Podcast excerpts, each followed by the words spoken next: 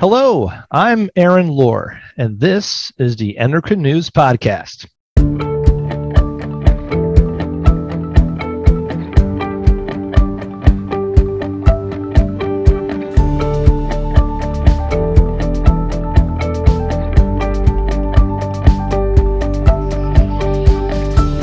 Today, we're talking about an endocrine disrupting chemical called bisphenol A, or BPA. You've probably heard about it, or at least have seen the ever increasing number of products claiming to be BPA free.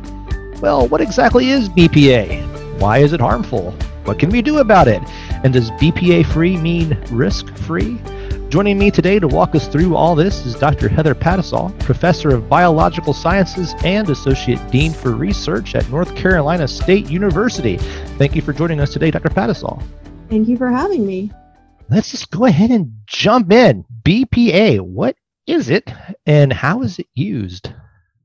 So it's called bisphenol A, which is basically two bisphenol rings joined together, and it's used to make plastics stiffer and harder.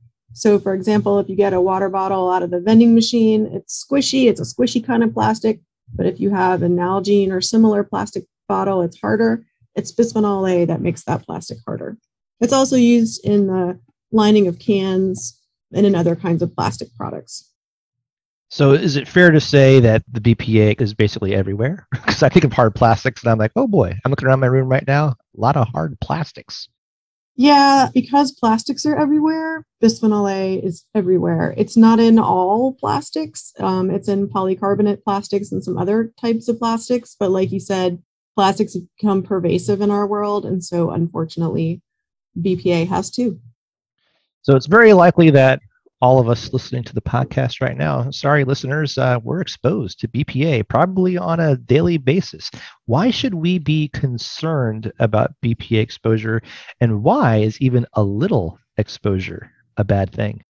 So, bisphenol A can fool your body's endocrine system by either mimicking or blocking the action of estrogen. So, it's an estrogen disruptor and estrogen is used for all kinds of things. We, we think about estrogen in the role of female reproduction, but it's also a really important hormone during development in both males and females. It's important for bone health and a whole lot of other endpoints in the body. And so when you introduce a chemical in your body that can disrupt estrogen, you got a lot of organs that could be impacted by that. And obviously, the greatest concern is during development. So, exposure during development when hormones are doing important organizing roles like organizing organ development, you can get a permanent effect with exposure to a chemical that disrupts their action. And a lot of times you hear people think about a bad chemical. You'll sometimes maybe hear the old phrase from toxicology that the dose makes the, the poison or something along those lines. But with endocrine disrupting chemicals, including BPA, that's not always true, is my understanding. That sometimes a small exposure can have a different sort of effect and a significant effect. Is that true? So, that observation, the dose makes the poison, came from an era where we were truly just dealing with poisons. Chemicals that if you ate enough of them or got exposed to enough of them, you would die. So, you would try to limit how much that was taking in. We now know that a lot of chemicals are not necessarily poisons.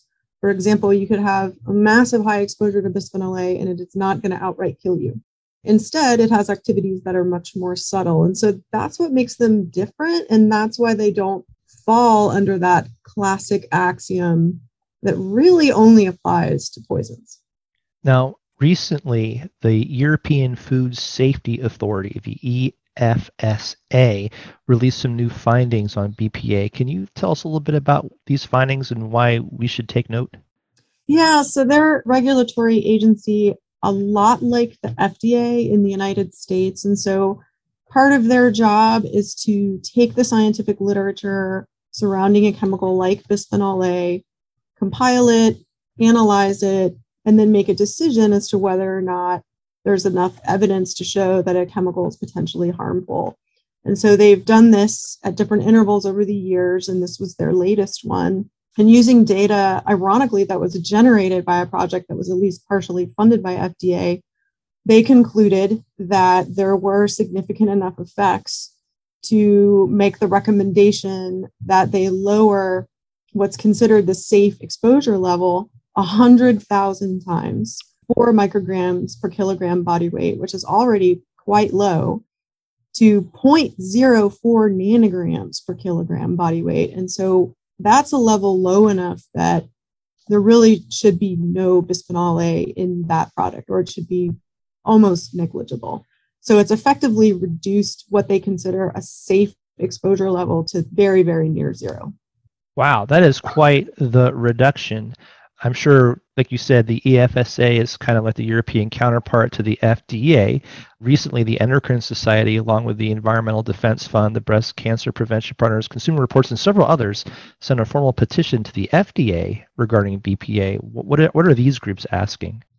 So they're basically asking the FDA to take the same approach and to make the same conclusion. So if you have a regulatory body in Europe that's done a considerable amount of work and effort looking through this literature and concluding that BPA exposure is essentially unsafe, we're asking FDA to essentially copy that and make the same conclusion here in the US so that we can harmonize that at both sides of the Atlantic. So the EFSA made this call for a much heavier, more intense restriction on the use of, of BPA. What was it that they had found that made them call for this tighter restriction? Well, I think it's first important to understand that what they're looking for in a risk assessment is the most sensitive endpoint. So you're going to want to regulate a chemical based on the most sensitive endpoint in the most sensitive group, right? So you could look at a lot of things like does it increase cancer risk? Does it change brain development? In this case, the most sensitive outcome was, the, was an immune system response. So there was an increase in T helper cells, which then drove a higher risk of allergic lung inflammation, among other things. And so it wasn't an endocrine endpoint in this case, that was the most sensitive. It was immune right now a lot of people who are listening who, who maybe haven't focused a lot or thought a lot about bpa or some of the endocrine disrupting chemicals that we know that are out there are wondering if there's anything that we can do to limit our exposure to these chemicals what would you say to these people with those concerns so the easiest thing to do is try to limit the use of plastics as a food contact material so if you can heat up your dinner in something other than a plastic dish that's good even if you have like a frozen food dinner, if you can just remove it from the packaging, heat it up on a regular plate, that kind of thing, that's the simplest way to limit exposure. Canned food is also going to contain bisphenol A because it's most likely in the can linings. BPA has been phased out of use from a lot of water bottles, so you'll see that sticker on the side. But in many cases they've replaced it with another bisphenol. There's a bisphenol alphabet soup so we only just regulated a. We have many many other letters to go. And the one that's gotten a lot of attention by other endocrine society scientists is bisphenol s. And that one unfortunately also looks to be an estrogen disruptor and not to cause too much worry amongst the listeners, but if something were to have BPS in it, a product could say BPA free, but still have BPS, and really we just wouldn't know. Is is that true? That's unfortunately true. Yes, ah. but I will say, as bisphenol A metabolizes very quickly in the body, so it's not something that's going to stick around and persist like a bunch of other chemicals. So if people are concerned, if you start changing your habits, your body burden will go down very fast. So let me ask you this if there's so much evidence and science behind BPA being the harm that it can be, why does it seem so difficult to be able to get rid of it? You know, get get it out of here. Hey, we, we see what this is and what it can do, and yet nevertheless, here here it is everywhere.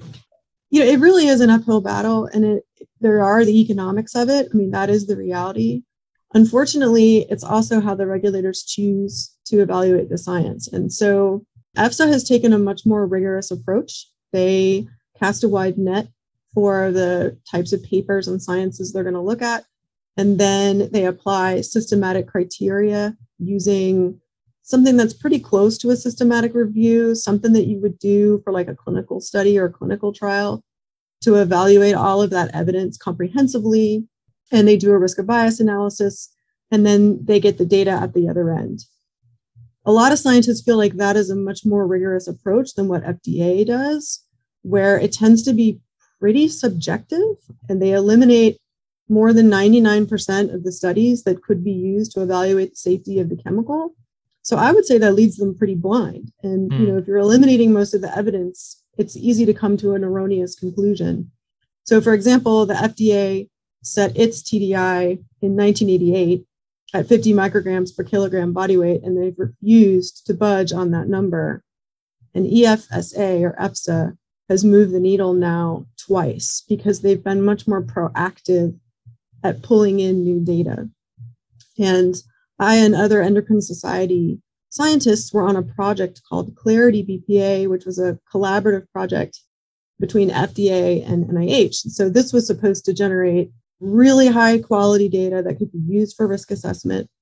And EFSA just used it, and FDA still refuses to use that data for their own risk assessment for reasons that are really known only to FDA. And so until we can get around those barriers, it's going to be tricky. But I think this new move by EFSA helps because it demonstrates that rigorous analysis and, and risk assessment can be done and that there is high quality data that could be used to make better decisions that protect public health.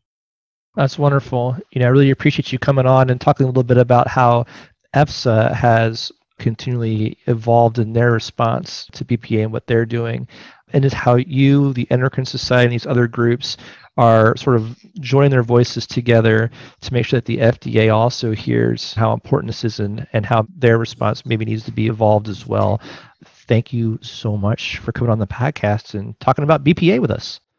Well, thank you for the opportunity. So that's all for this episode. I hope you enjoyed it. If there's a topic you'd like to hear us cover on the podcast, please let me know by emailing me at podcast at endocrine.org.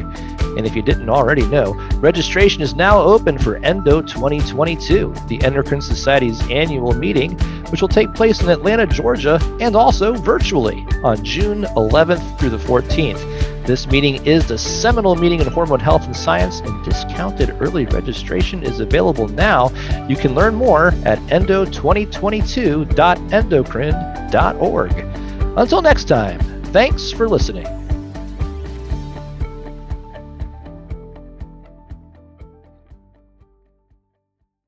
Endocrine News podcasts are a free service of the Endocrine Society. To learn more or to become a member, visit the Society's website at www.endocrine.org.